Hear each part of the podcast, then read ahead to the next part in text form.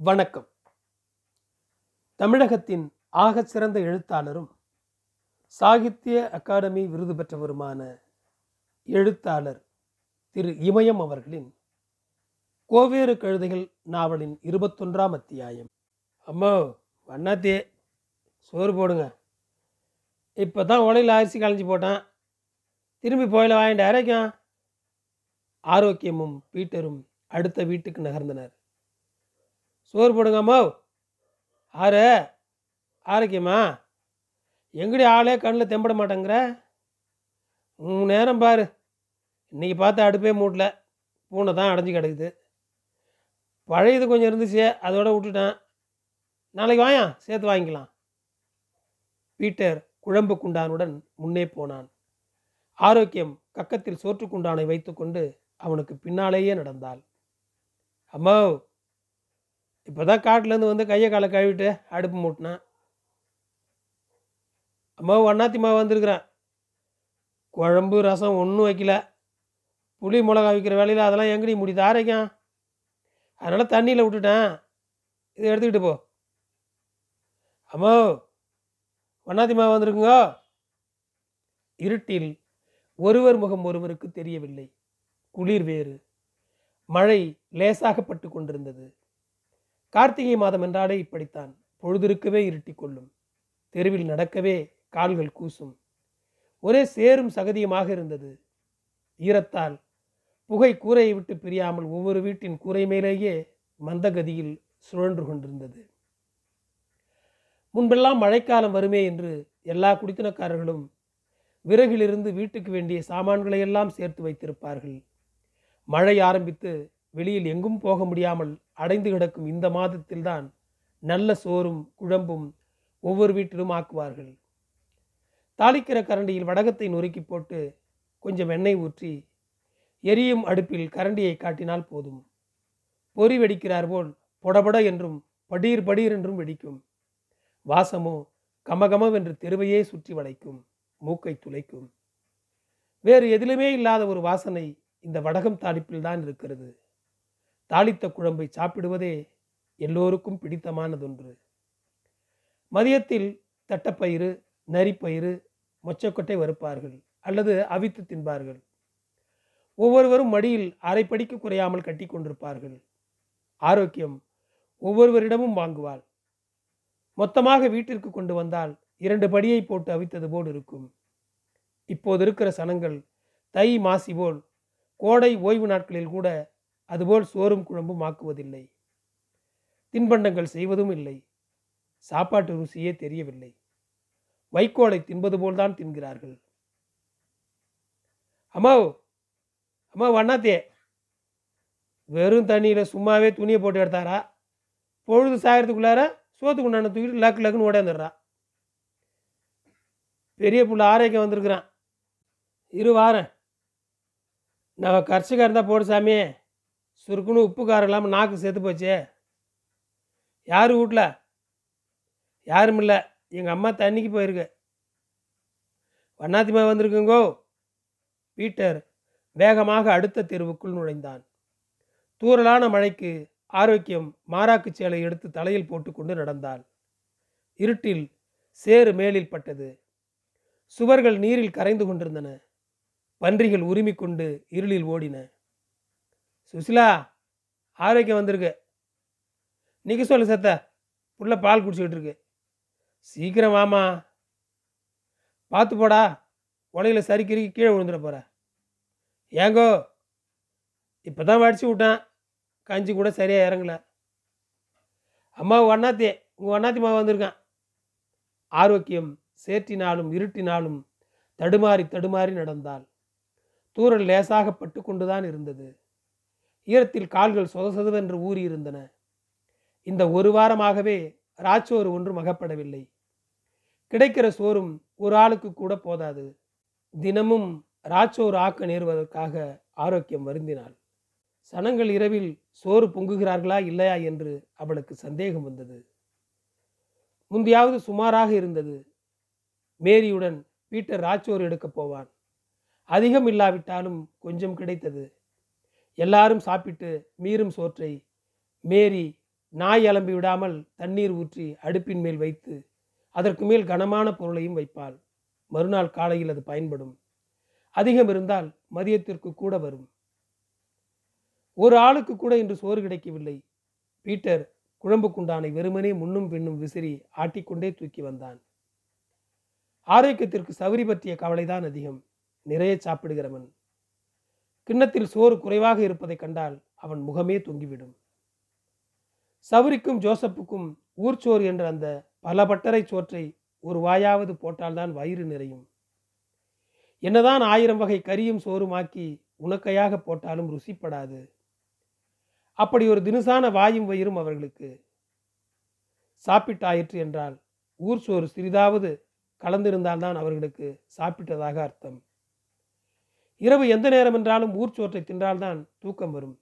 தாமதமானால் ஊர்ச்சோறு எடுத்து வரும் வரை விழித்து கொண்டு கிடப்பார்கள். ஆரோக்கியத்துக்கு சலவை கடை பெரியசாமி மீதும் தையல் கடை சாயபு மீதும் ஆத்திரமாத்திரமாக வந்தது. வாளியை ஆட்டிக்கொண்டு பீட்டர் கேட்டான் நாளைக்கு நான் சும்மா வரேன். குழம்பு கொண்டான எதுக்கு தூக்கிட்டு வரணும்? சரி. நான் போய் பொட்டி போடுறவங்கிட்ட வேலை செய்யட்டா? எதுக்கு? சும்மா தான் சும்மா எதுக்குடா? அவனை மாதிரியே நானும் பொட்டி போடுவேன். என்ன மருந்து வச்சானோ மாயம் வச்சானோ அஞ்சாறு மூட்டை துணி விழுற இடத்துல ரெண்டு மூட்டை சேர மாட்டேங்குது. பழா போன ஒரு பாவி முண்டையும் ஈர எச்சி கையை கூட காட்ட மாட்டேன்றாளுவ அவன் பொட்டி போடுறான். சீட்டு தான் கட்டியிருப்பான். சனங்க என்ன ஏதுன்னு ஒரு வார்த்தை கேட்க மாட்டேங்குது. வார்த்தைக்கு வார்த்தை என் வண்ணாத்தி மாவில் வண்ணாத்தி மாவுலன்னு பிரி கட்டி அடித்த சனங்க ஐயர்கிட்ட கேட்டு பாரு எதுக்கும்? அட என் கடவுளே இது என் புத்திக்கு வரைக்கல பாரு. ஆரோக்கியம் மகிழ்ந்து போனாள் நாளைக்கு விடிந்ததும் விடியாததுமாக தட்சிணாமூர்த்தி ஐயரை பார்த்து குடும்ப நிலவரம் எப்படி என்று கேட்க வேண்டும். முன்பே பார்த்திருந்தால் ஏதாவது பரிகாரம் செய்திருக்கலாம். மறந்தே போய்விட்டது. காலையில் ஐயரிடம் என்ன என்ன கேட்க வேண்டும் என்று திட்டம் போட்டாள். கருவேல முள்காட்டு ஒற்றையடி பாதையில் வரும்போது பாம்பு பள்ளி பூச்சி இருக்குமோ என்று அஞ்சினாள். ஈரத்திற்கு மழமழவென்று பாம்புகள் ஊர்ந்து கொண்டிருக்கலாம். ஆரோக்கியமும் பீட்டரும் வீடு நுழையும் போதே கட்டி கட்டியாக மழை கொட்ட ஆரம்பித்து விட்டது. கனத்த மழையில் நன்றாக நனைந்து விட்டனர். சோற்றுக்குண்டானை மேல் சேலையால் மூடி கழுத்தை வளைத்து நீர் படாமல் கொண்டு வந்து சேர்த்தாள். வாசற்படியில் சவரியோடு அமர்ந்திருக்கும் சாமியாரின் சமையல்காரனை கண்ட ஆரோக்கியம் அதிர்ச்சி அடைந்தாள் சோற்றுக்குண்டானை வைத்துவிட்டு வந்து சமையல்காரனோடு உட்கார்ந்து பேச ஆரம்பித்தாள். பீட்டர் படுத்து தூங்க ஆரம்பித்தான். ஆரோக்கியத்திற்கு குளிரில் நடுக்கம் ஏற்படுவது போல் இருந்தது. என்ன பேசுவது எப்படி பேசுவது? சாமியார் சமையல்காரனை அனுப்புவதென்றால் சாதாரண காரியமாக இருக்க முடியுமா? இந்த குடும்பத்தில் தொடர்ந்து மோசமாக ஏதாவது ஒன்று நடந்து கொண்டு வருகிறது. சின்ன சேலத்தில் இருக்கும் ஜோசப் ஏதாவது செய்து விட்டானோ? மேரி வீட்டுக்காரன் தான் ஏதாவது செய்திருப்பானா? இல்லை இந்த ஊரில் யாராவது சென்று இந்த வண்ணான் எங்களுக்கு வேண்டாம் என்று சாமியாரிடம் புகார் செய்திருப்பார்களா? எது வேண்டுமானாலும் இருக்கலாம். ஊர்க்காரர்களுக்கும் அங்கு வெளுத்து கொண்டிருக்கும் வண்ணானுக்கும் பொருந்தி வரவில்லை என்றால் அவர்களுடைய சாமியாரிடம் ஊர் பிரமுகர்கள் சென்று சொன்னால் சாமியார் வந்து பஞ்சாயத்து தீர்த்து வைப்பார் அபராதம் போடுவார்கள். அப்படி என்றால் இந்த ஊரில் விரோதிகள் யார்? விரோதிகள் தான் இருக்கிறார்களா? எப்படி இருக்க முடியும்?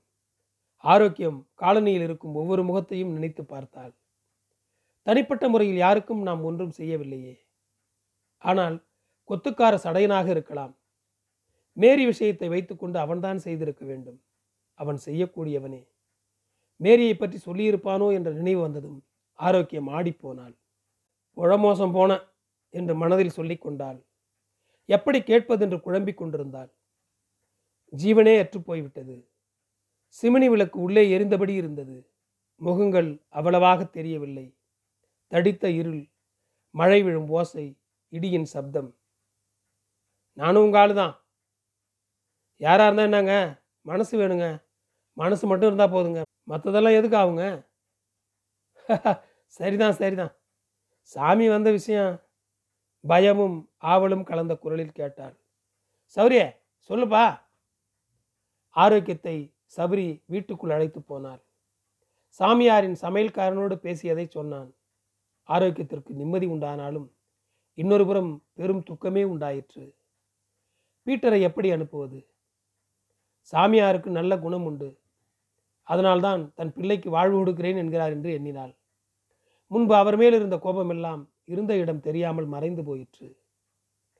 ஆரோக்கியத்தின் பிள்ளையை படிக்க வைத்து என்னை மாதிரியே பெரிய சாமியாராக்க விரும்புகிறேன். அவன் படிப்பான். வெளிநாடுகள் உலகமெல்லாம் சுற்றுவான். வெள்ளைக்காரன் மாதிரி ஆள் இருப்பான். மனித சேவையை விட தெய்வ சேவையே மேலானது என்று ஆண்டவர் சொல்லி இருக்கிறார்.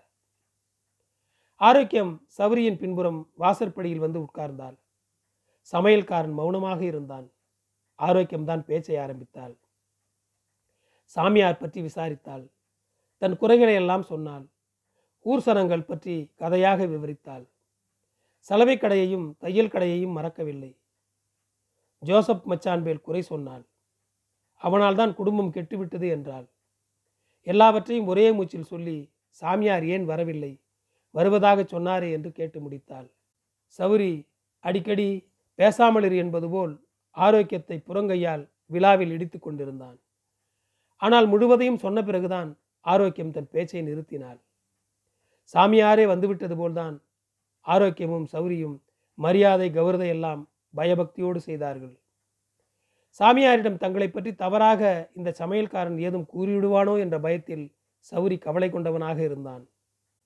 சொல்லை சொல்லையான அம்மை தழும்பு முகத்தில் பெரிய மீசை முழு முழுவென்று உருட்டி செய்த கொழுக்கட்டை போல் ஊதி தடியாக இருந்தான்.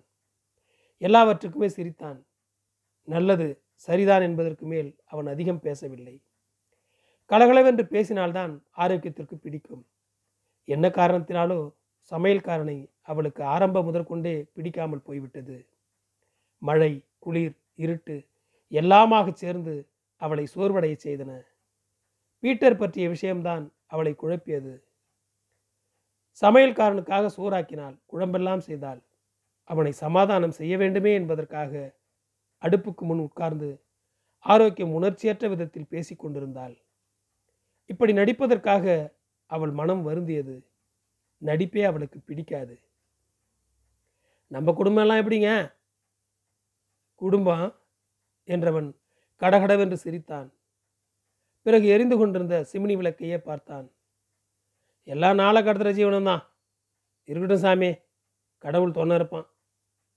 அப்பா அம்மா யார் என்று தெரியாமல் வளர்ந்தவன். வயிற்றில் எட்டு மாதமாக அவன் இருக்கும்போது ஈயம் பூசுகிற பெண்ணொருத்தியுடன் அப்பன் ஓடிப்போனான்.